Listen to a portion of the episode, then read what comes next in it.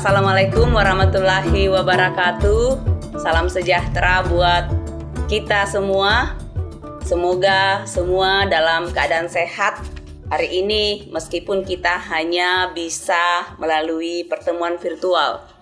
Sebelum memulai, mana Tano Batak, angkat tanganmu, horas, juah-juah, ahoy. Karena saya di Bogor, jadi saya sampaikan sampurasun.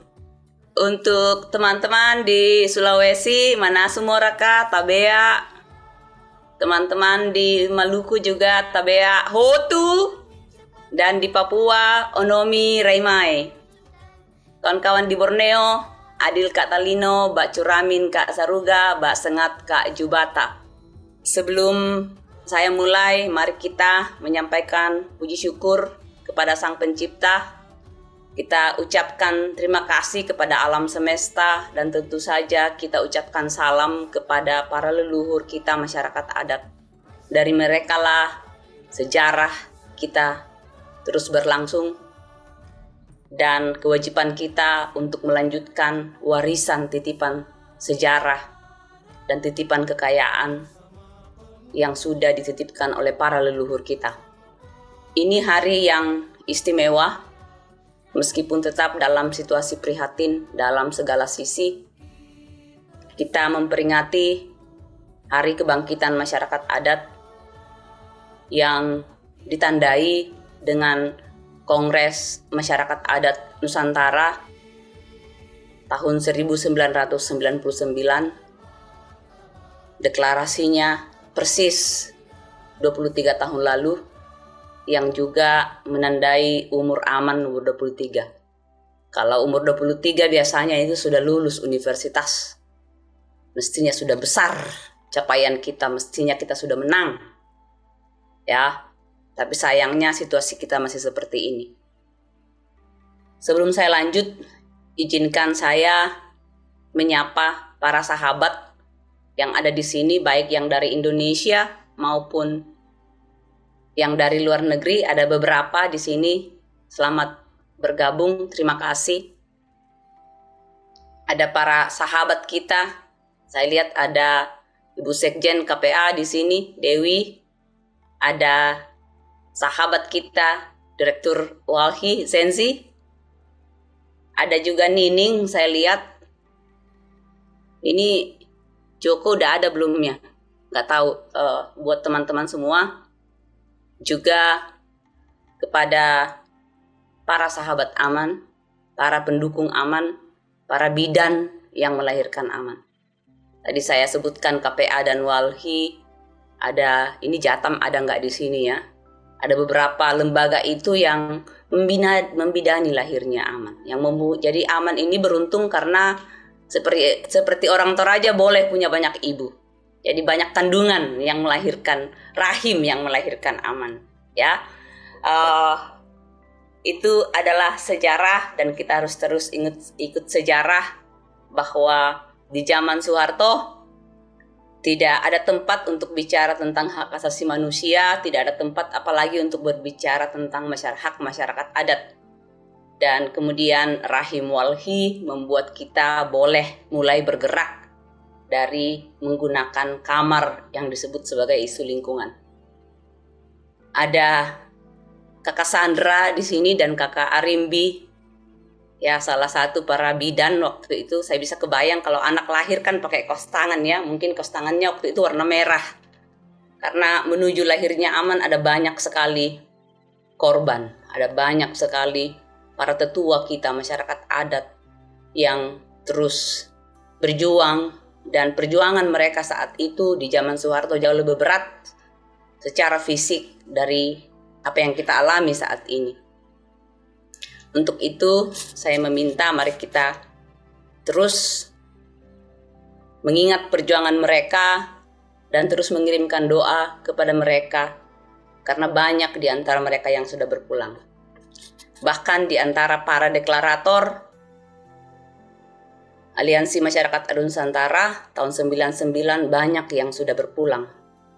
Para sahabat kita yang dulu juga mengawali gerakan membentuk Japama tahun 93, dan sampai Aman terbentuk, banyak juga yang sudah berpulang.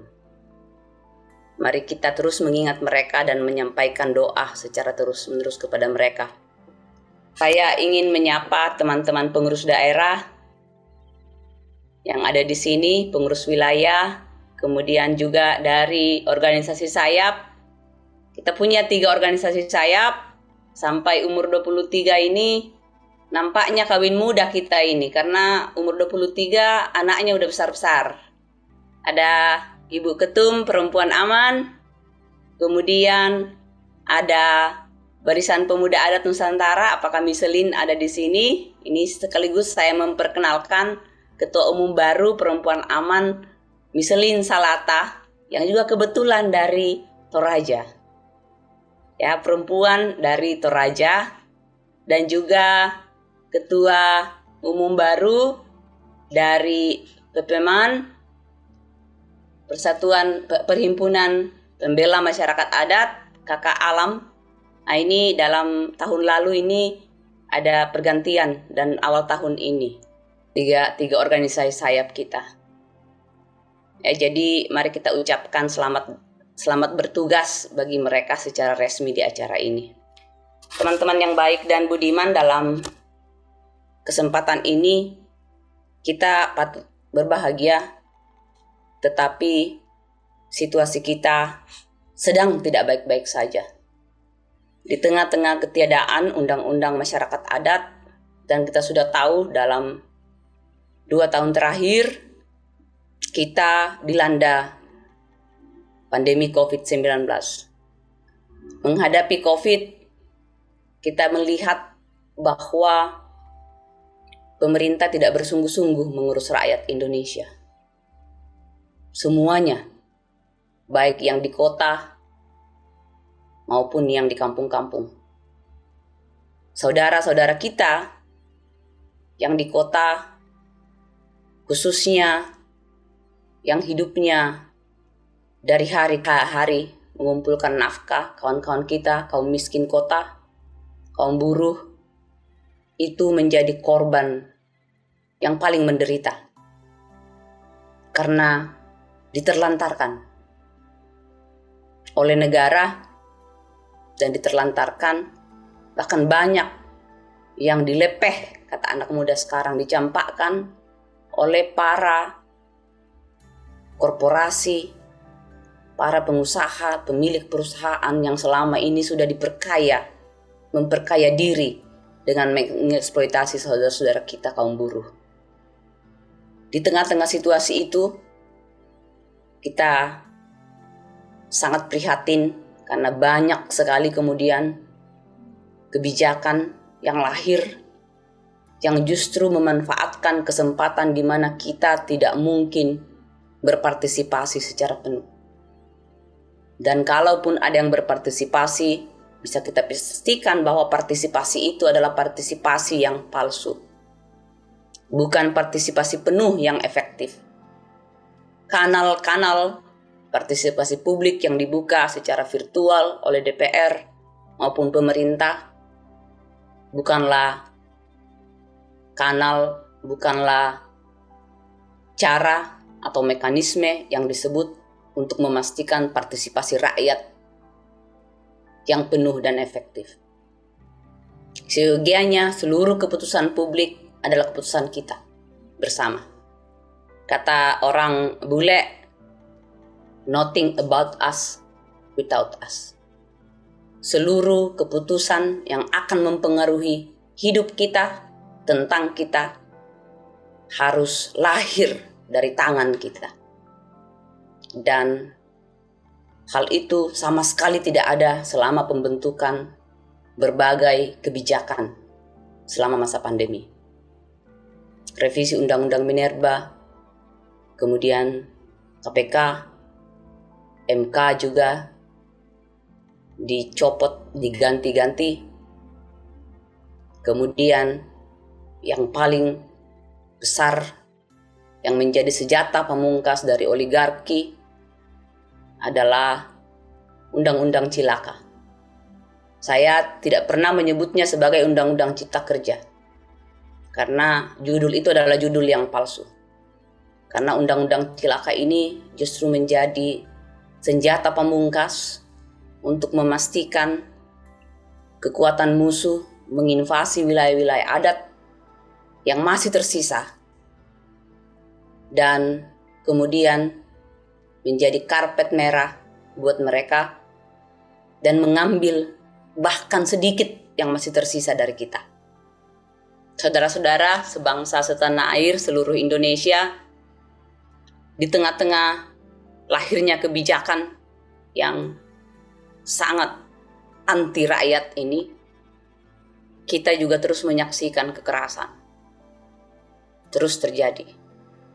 Perempuan Aman bahkan terjadi pembunuhan, penembakan, dan kriminalisasi terus terjadi.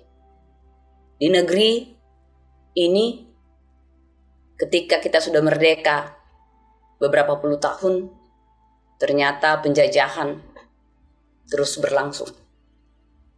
Meskipun dalam wajah dan bentuk yang berbeda, tetapi ideologinya, semangatnya tetap sama, yaitu menyingkirkan kita dari seluruh ruang hidup kita, menyingkirkan diri kita, memastikan kita tidak bisa menikmati hidup yang sejahtera dan tenteram.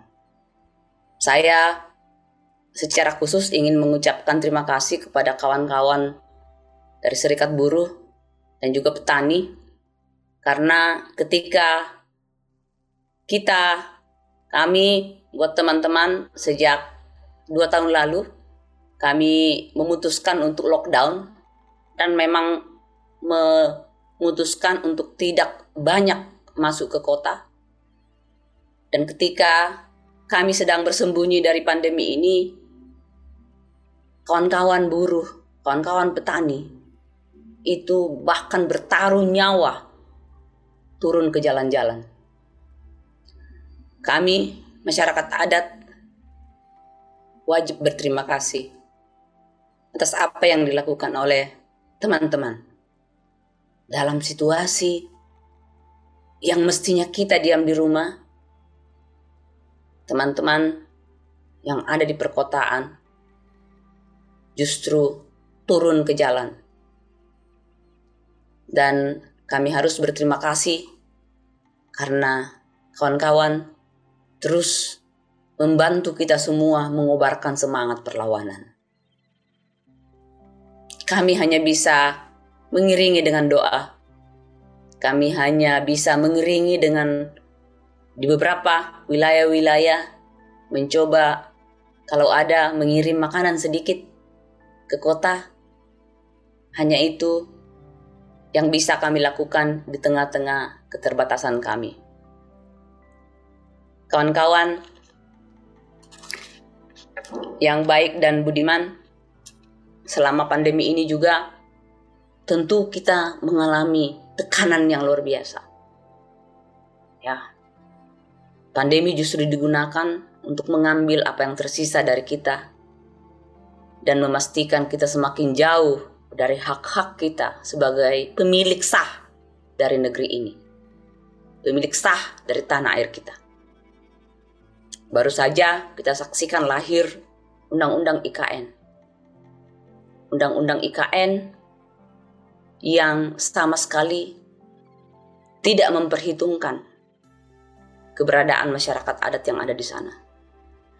Undang-Undang IKN yang kemudian menjadi senjata pamungkas pemusnahan masyarakat adat yang ada di kawasan-kawasan itu.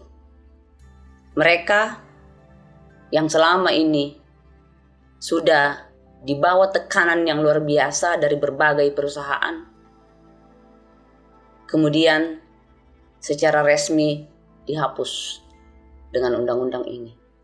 Undang-undang ini menjadi senjata pamungkas untuk memastikan kehancuran hak kolektif masyarakat adat di wilayah IKN, menghancurkan seluruh kedaulatan yang memang sudah diporak-porandakan selama ini. Di Paser ini, saya masih ingat ketika saya pertama bergabung di Aman tahun 99. Awal tahun 2000, salah satu kasus pertama yang menempa saya adalah kasus tambang Kideko Jaya Agung di Paser. Ada banyak sekali pejuang dari situ, dan bahkan waktu itu ada juga kasus-kasus yang meninggal tetapi tidak pernah bisa dibuktikan bahwa dibunuh karena semuanya disebut sebagai kecelakaan tunggal. 20 tahun kemudian lahir Undang-Undang IKN yang kemudian menjadi penghapus terakhir identitas masyarakat adat yang ada di wilayah IKN dihilangkan. Dan itulah hebatnya. Penjajahan terus terjadi dengan menggunakan legalisasi oleh negara melalui berbagai undang-undang. Begitu beratnya situasi kita. Tetapi kita ternyata membuktikan diri bahwa di tengah-tengah krisis yang melanda kita, krisis pandemi, krisis kemanusiaan, krisis iklim ciptaan manusia, krisis politik di negeri ini, ternyata ada banyak jawaban yang kita dapatkan. Kita membuktikan diri bahwa di mana kita masih mengurus dan hidup dari tanah kita sendiri, justru pandemi ini menjadi berkat. Karena kita bisa kembali memperkuat kedaulatan pangan kita. Kita bisa kembali mempelajari pengetahuan dari para tetua kita. Kita memperbanyak sekolah adat. Saya bilang ke Mina yang khusus mengurus sekolah adat, ini sekolah adat pandemi kok seperti jamur tumbuh di musim hujan ya. Pandemi memang kutukan, tapi kita mampu membuatnya menjadi berkat dengan terus memperkuat kampung-kampung. Di tataran organisasi saja, kita mampu menggunakan teknologi. Kita mampu menggunakan komunikasi-komunikasi virtual untuk bisa bergerak, menggerakkan kampung-kampung, menggerakkan pengurus-pengurus.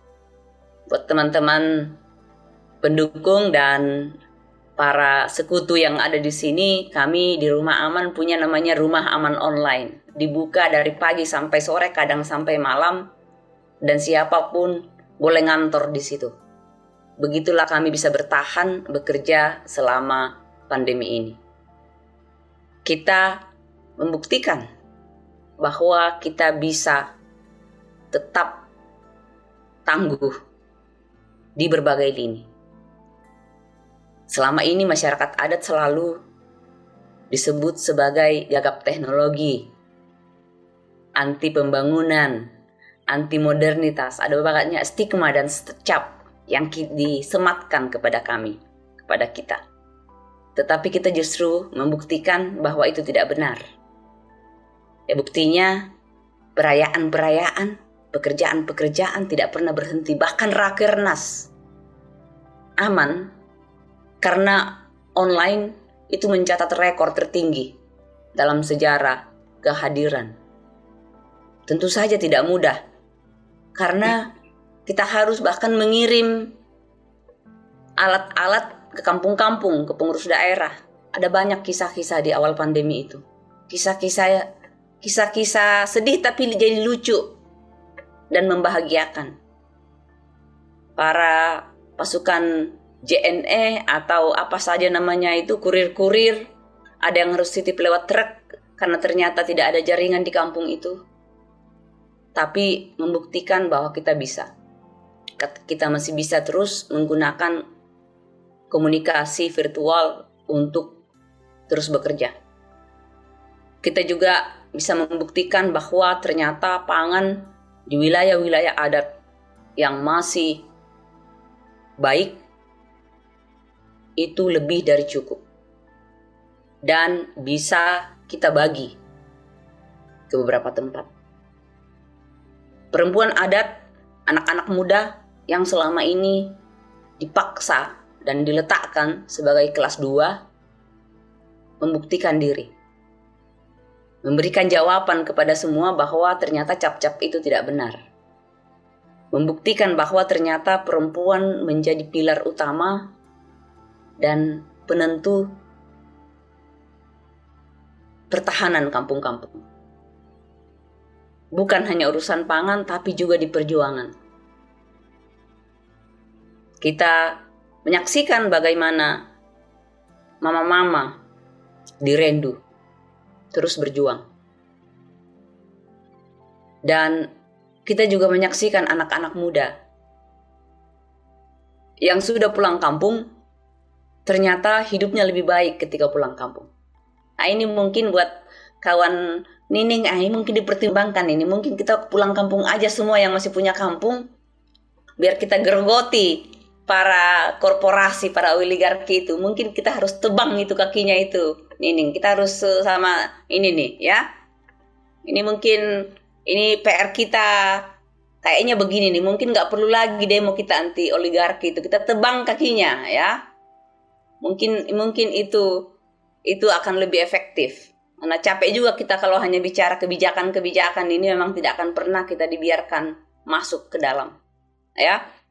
Karena terbukti anak-anak muda yang digerakkan oleh BPAN, sekolah adat, itu sejahtera ini selama pandemi. Ada yang bahkan menjadi pengusaha kecil. Ya, pengusaha kecil, peternak ini, bahkan bukan kecil lagi. Ada yang penghasilannya berapa sekali panen, berapa ratus juta itu. Saya udah lupa itu. Ah, ternyata menjadi tuan di tanah sendiri itu jauh lebih bahagia dan jauh lebih sejahtera. Itu kekuatan yang kita punya. Saya juga perlu berterima kasih kepada Sekjen KPA dan Direktur Walhi. Kita selama pandemi ini, kemudian ya tentu saja KPA memimpin yang namanya Lumbung Agraria.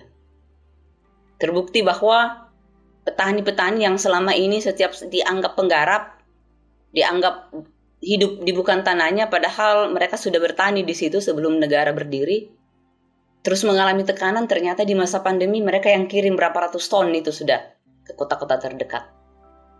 Ini adalah hal besar yang harus bisa kita lihat, pelajarannya harus kita petik dan kita gunakan sebagai kekuatan ke depan. Ini hanya bisa terjadi karena ada rasa senasib sepenanggungan sesama masyarakat adat dan juga sesama antar masyarakat Indonesia. Antara masyarakat adat dengan kaum-kaum yang hidup di perkotaan, antara petani dengan nelayan, antara petani dengan buruh, antara dengan gerakan lingkungan, ada banyak sekali dengan kaum perempuan. Kita bertahan bukan karena negara yang mengurus. Kita harus mengakui ini. Kita bertahan karena kita mengurus diri sendiri dan kita saling mengurus. Solidaritas yang membuat kita bertahan. Dan semangat ini juga karena ke depan ini, dengan situasi sekarang, ke depan ini situasi kita justru akan semakin rumit. Saya berterima kasih kepada ucapan dari Kakak Sandra di awal tadi bahwa makin kompleks. Sekarang ini kalau kami masyarakat adat udah lebih banyak senyum-senyum miris. Karena itu yang kita muliakan, tanah dan air, malah sudah digunakan menjadi simbol oligarki. Menjadi simbol justru untuk menghilangkan identitas masyarakat adat. Baju-baju adat dipakai tanpa malu-malu. Justru untuk menginjak leher masyarakat adat. Ya. Dan ini bahkan semakin kuat kembalinya para negara-negara di masa lalu. Kerajaan-kerajaan, kesultanan-kesultanan itu yang diperkuat. Dan itu sudah terbukti ternyata bertujuan untuk memberikan legitimasi palsu terhadap perampasan wilayah adat. Ini di kami, ini menjadi persoalan yang berat. Karena apa? Karena kami juga sadar bahwa mereka yang diperalat itu bukan musuh kami. Sehingga kalau kami kelahi dengan mereka, justru itu yang dicari oleh oligarki. Justru itu yang dicari oleh penguasa rejim. Dan kalau kami berkelahi dan mereka itu sama dengan berkelahi dengan bayang-bayang sendiri. Itu yang membuat situasi makin kompleks dan tantangan kita semakin besar. Tapi tadi, semangat, solidaritas, hanya ini kekuatan yang kita punya. Dan di hari bersejarah ini, memperingati 23 tahun aman, saya dengan rendah hati menghimbau kita semua, menyerukan kepada kita semua untuk ingat bahwa ini adalah negara kita. Ini adalah milik kita. Dan kita harus rebut bersama-sama. Persatuan, solidaritas, rasa senasib, sepenanggungan, itu mutlak. Dan terlalu mewah, dan tidak pantas, dan justru akan semakin membahayakan kita semua ketika kita baku injak kaki. Meskipun ada tempat di mana kita baku injak kaki, harus diam-diam saja ya. Dan injaknya pelan-pelan. Perlu diskusi, perlu dialog, memperkuat, saling memahami situasi kita. Karena banyak situasi di mana muncul judgment, muncul penilaian yang salah karena kita tidak saling mengenal. Jadi harus kami dari Aman melalui kesempatan ini mengulurkan tangan, mengulurkan solidaritas, tangan persahabatan kepada seluruh, kepada kawan-kawan di serikat buruh, kawan-kawan di gerakan lingkungan perlu diperkuat, kawan-kawan petani, kawan-kawan nelayan, perempuan. Juga generasi muda. Ini penting karena generasi muda adalah masa depan. Mereka pemilik masa depan. Generasi muda sudah saatnya secara tegas menyatakan sikap dan mengambil alih kepemimpinan. Karena keberadaan bumi dan umat manusia ke depan itu ada di tangan generasi muda. Jadi jangan diam saja, anak muda, dan jangan mau tunduk, karena terlalu sering disebutkan kau anak ingusan, tahu apa kau. Saya dulu sering mengalami itu. Dan untuk itu saya ingin memastikan kita semua yang dari generasi ini berhenti untuk terus menekan generasi muda kita dengan mengatakan kau masih ingusan. Karena generasi muda ini, generasi berikutnya, itu adalah bukti dari hasil kerja kita. Kalau kemudian lahir generasi yang lebih muda dari kita dan kualitasnya lebih buruk, berarti kita yang bersalah.